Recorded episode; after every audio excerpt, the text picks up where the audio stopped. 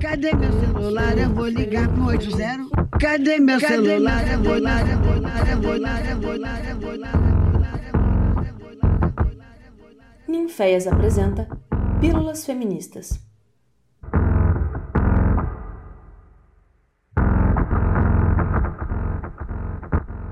Ei, gente, tudo bem?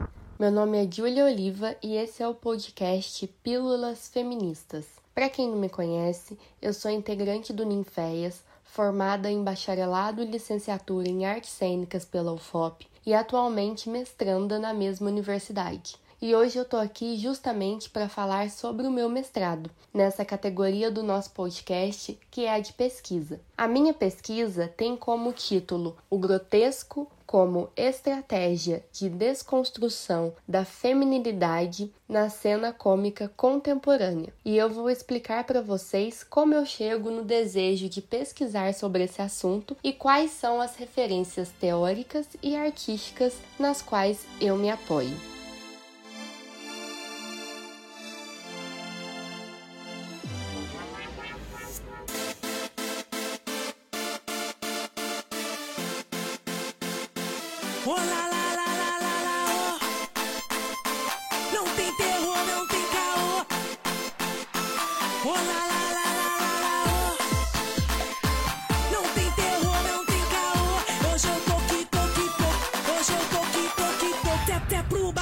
Funk eu vou contigo, meu amor. Mas se for pra fazer guerra, não me chama que eu não tô. Make, make, make love é muito melhor, demorou. Make, make, make love é muito melhor, demorou.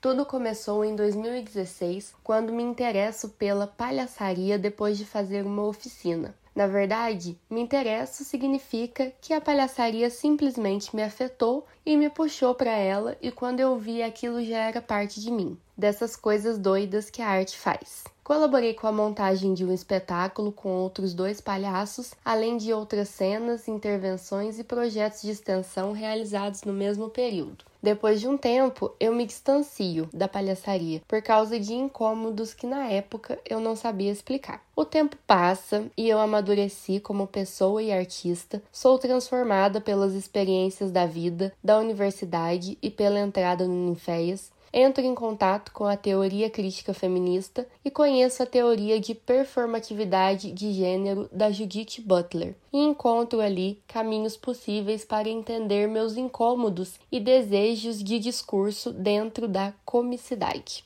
Percebo que iniciei minha trajetória como palhaça em um contexto machista, com um espetáculo que me colocou numa posição passiva de musa a ser conquistada por dois palhaços, no qual eu quase não tinha falas nem possibilidades de improviso. Além disso, na época, eu queria estar bonita em cena. Então eu usava laço no cabelo, maquiagem bem feita e roupa arrumada. Nada disso provoca o riso, gente, e apenas reforça a construção do feminino. Quando aprofundei meus estudos na história das mulheres na comicidade, eu percebi que a minha experiência faz parte de um contexto histórico e social muito maior, e é importante entender um pouquinho sobre ele para a gente avançar na discussão. Com minhas garras postiças esmaltadas, a maquiagem borrada, eu ando pronta pra assustar. Mas isso não é Halloween, a gente tá tão bonita só porque é drag queen. Ai, que bicha, ai que baixa, ai que bruxa, isso aqui é bicharia. Eu faço necromancia, eu disse ai, que bicha, ai que baixa, ai bruxa, isso aqui é bicharia. Eu faço necromancia, então deixa sua piroca bem guardada na cueca. Se você encostar em mim, faço picadinho de neca. Deixa sua piroca bem guardada na cueca. Se você encostar em mim, faço picadinho de neca.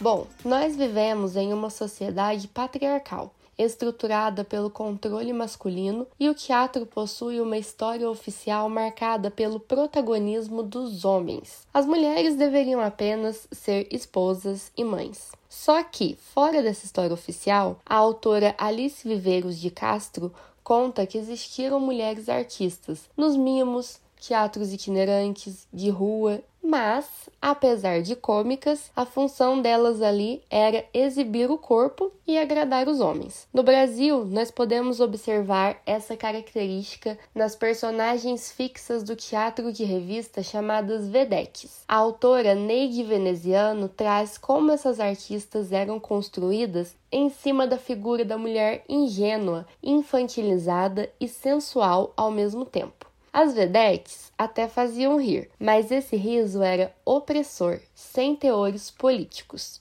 Eu não desmereço essas artistas, que por sinal eram muito corajosas e foram pioneiras em muitos aspectos, mas o que eu quero buscar com esse exemplo é explicar a objetificação do corpo feminino em cena e a dificuldade dessas mulheres em se expor ao ridículo. A autora Mari Russo fala em seu livro O Grotesco Feminino quando ela diz que qualquer desvio de uma aparência bela e de atos virtuosos de uma mulher são sempre altamente vigiados e punidos. Esses são os motivos pelos quais os artistas tradicionais de circo diziam que mulher não podia ser palhaço porque se expor ao ridículo, como um palhaço faz, vai contra o ideal de mulher perfeita construído na nossa sociedade. Isso envolve julgamentos e medo de perder a feminilidade. Por isso, existem pouquíssimas palhaças na história do teatro. E por que, que eu trago tudo isso? Porque esse é o contexto que influencia a minha trajetória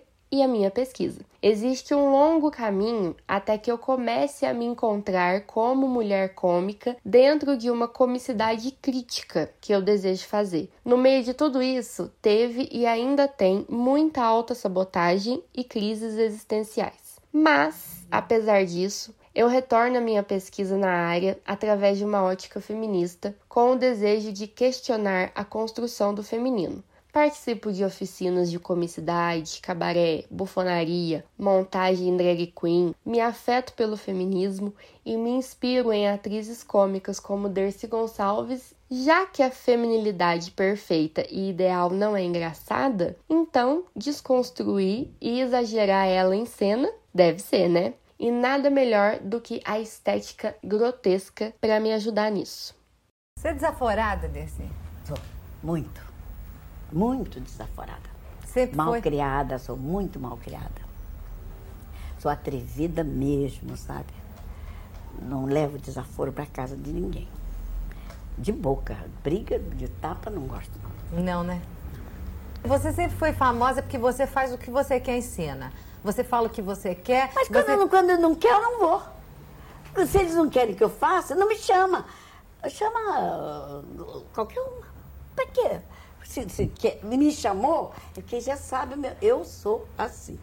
Acredito que o grotesco seja uma boa estratégia por ser o desvio de uma norma dominante, por ser o disforme, o ridículo, o excesso, como citam Muniz Sodré e Raquel Paiva. E a partir dele, eu busco uma visada crítica no riso, me apoiando teoricamente em Bakhtin. É o recurso perfeito para a crítica, para desmascarar instituições e pessoas no poder, e muitas vezes assume a forma da paródia para isso. Por esses motivos, algumas artistas cômicas ousam se desprender da feminilidade e parodiá-la de forma escrachada atualmente, para subverter o patriarcado e questionar a construção de gênero. Eu escolhi três trabalhos que operam dessa forma como exemplo, que são Confabulações, da Cia Bufa de Teatro de Salvador, na Bahia, Cabaré das Divinas Tetas, de BH, aqui em Minas, e Luba Monstra, da palhaça Luba, também de BH. Para isso, eu entrevistei as artistas Joyce Aglaia, Dagmar BD e Luciene Souza para dialogarem com os meus trabalhos e com as referências teóricas que eu escolhi na dissertação. Todas elas utilizam do grotesco e do riso como uma estratégia para falar sobre as questões de gênero. Vamos escutar um trechinho do que a Joyce diz sobre isso. Então, como é que eu vou fazer para colocar essas reflexões num outro lugar que possa chegar num outro viés, né? E aí Bakhtin traz toda uma reflexão sobre o riso. O riso também tem um modo de trabalhar a reflexão.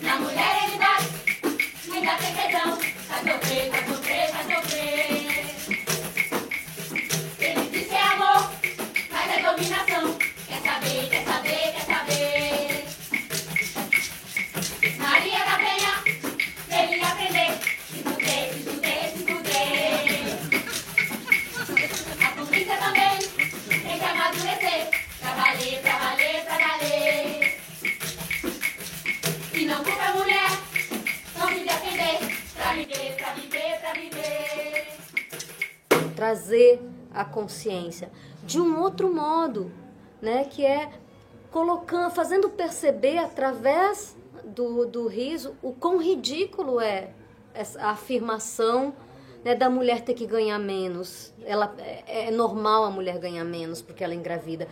Ela engravida porque os dois resolveram que tem que ter filho. Então, por que, que ela tem que ganhar menos?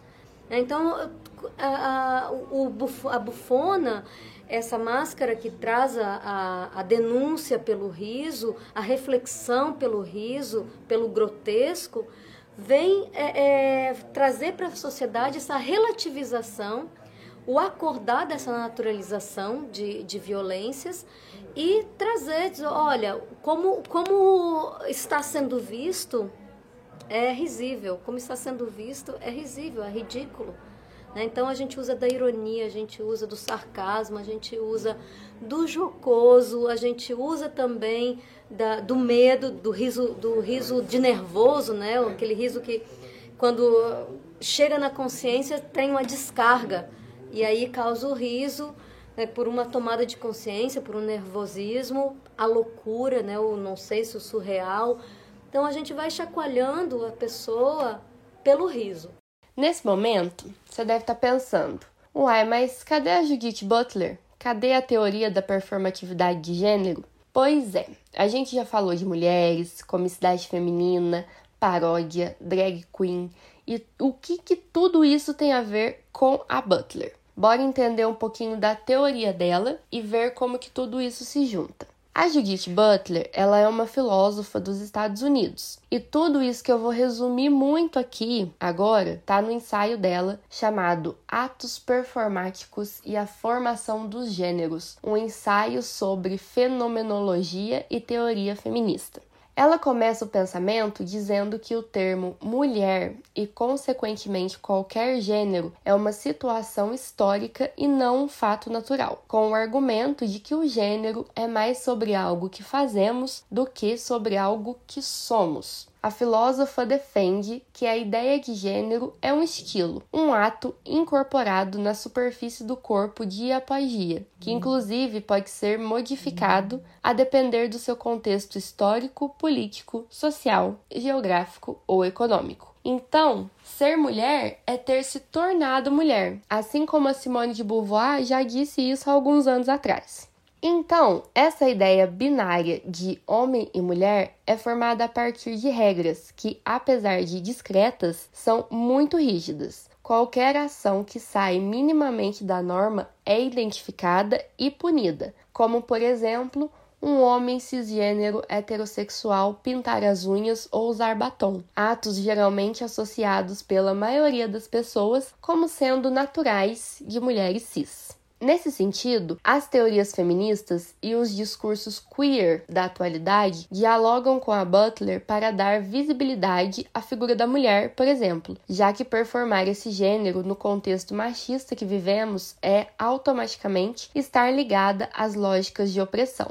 Mas é justamente nesse momento que a Butler aponta para a armadilha dessa questão, porque combater a invisibilidade da mulher pode tornar visível uma categoria que talvez não represente todas as mulheres. A partir disso, eu faço a pergunta: de qual mulher estamos falando quando falamos em mulher dentro das lutas feministas e das teorias de construção de gênero. De qual mulher eu falo quando eu digo sobre comicidade ou palhaçaria feminina? Acredito que essa é uma pergunta que sempre devo voltar na minha pesquisa e nas minhas práticas artísticas. É necessário localizar a sexualidade, cor da pele, localização geográfica, classe social, identidade de gênero, idade, entre outras características que, atravessadas, influenciam diretamente de onde se fala e de qual mulher se está falando para que possamos situar o nosso discurso. Para Butler, já que a realidade do gênero é formada a partir da própria performance, é possível compreender por mulheres uma performance de gênero múltipla, fluida e diversa, que inclusive pode ser subvertida e performada de diferentes maneiras.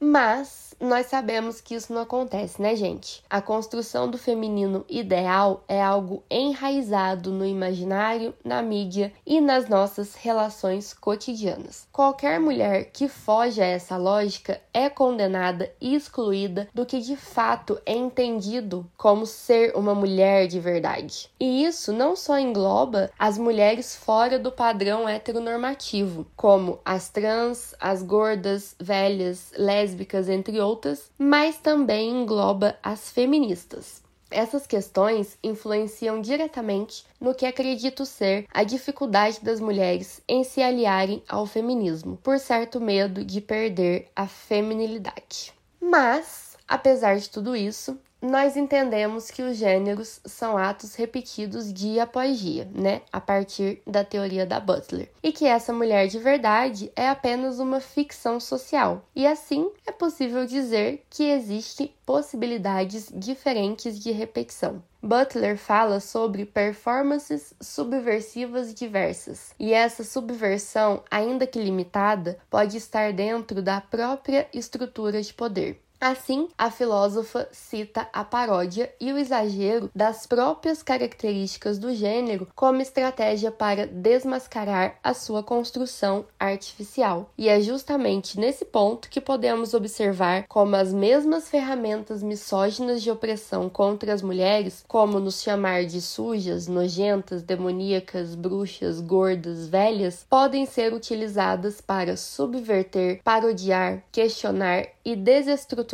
este feminino colocado como universal e natural. E é exatamente isso que eu venho buscando no meu trabalho como mulher cômica e como pesquisadora do mestrado. Vocês viram como que tudo se encaixa? Agora sim, construção de gênero, paródia, grotesco, drag queen, riso, tudo juntinho e misturado para poder destruir o patriarcado.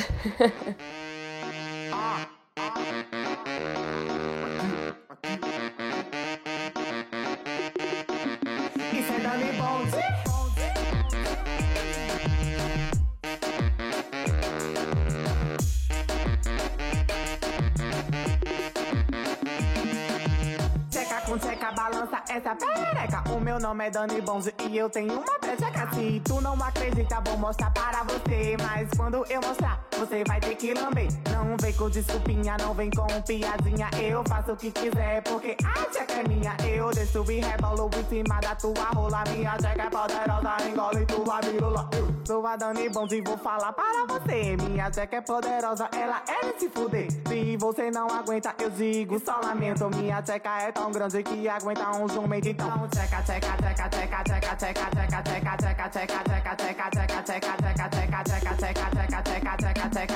Parou?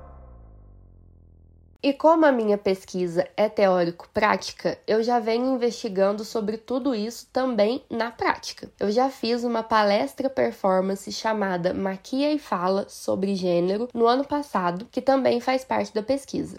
O desejo de criação desse formato se inicia no Ninféias, quando, inspiradas por Descolonizando o Pensamento da Grada Quilomba, nós decidimos que a fusão entre compartilhar uma teoria e de, ou discutir sobre determinado assunto, conciliada ao fazer artístico performativo, poderia ser ideal para uma produção relacionada aos estudos feministas que realizamos dentro do núcleo. Foi então que eu tive a ideia de compartilhar a teoria da Judith Butler dessa forma. A autora Danielle Ávila Small cita que o formato de palestra performance acontece no discurso enquanto ação, para que ocorra a crítica de artista. Ela diz que pensar é fazer, fazer é pensar. E com isso, me vem a ideia de aliar o discurso à ação e trazer o assunto sobre a performatividade de gênero enquanto eu me monto por meio de figurino e maquiagem, transitando por personas que se constituem em três momentos: eu como mulher cis, como drag queen, a Ruth Valéria, e como o drag king, o Romeu Stefano.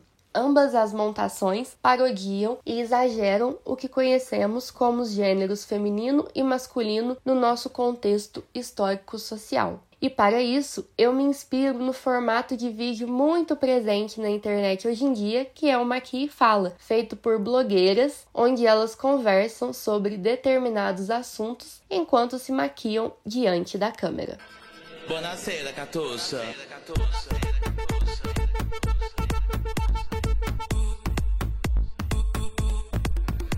Tapete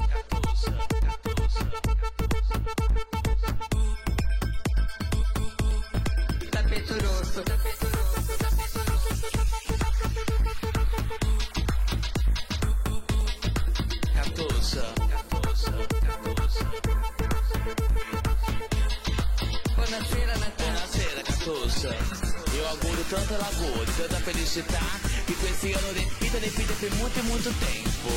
E como tutti l'anno, né? Vieni sempre bellissima, dà una sfilata qui per noi in questo tappeto rosso, perché questo tappeto quest'anno è per voi. Le stelle della serata.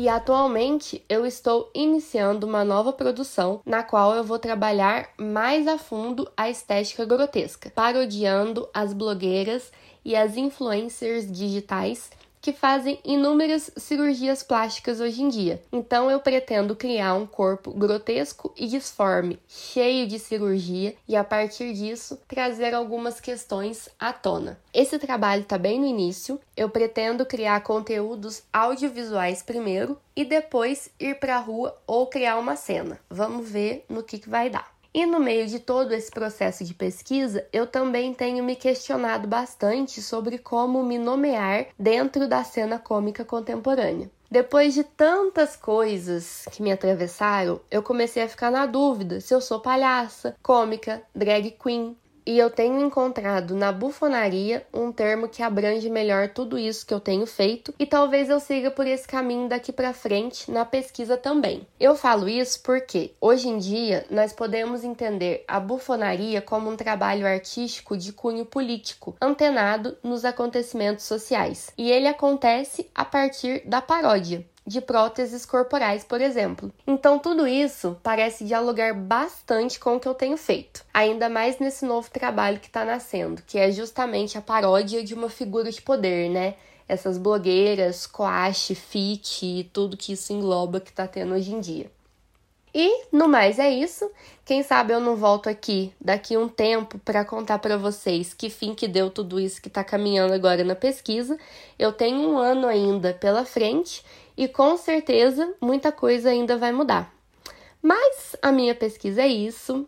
Foi ótimo estar aqui hoje compartilhando um pouquinho com vocês de uma forma muito, muito resumida, é lógico, mas eu espero que tenha dado para entender um pouquinho. Eu agradeço você que escutou até aqui, agradeço ao Ninféias, ao FOP, à CAPES e viva a pesquisa em artes, viva a ciência. Vamos valorizar a pesquisa brasileira, meu povo, e também a universidade pública. Um beijo!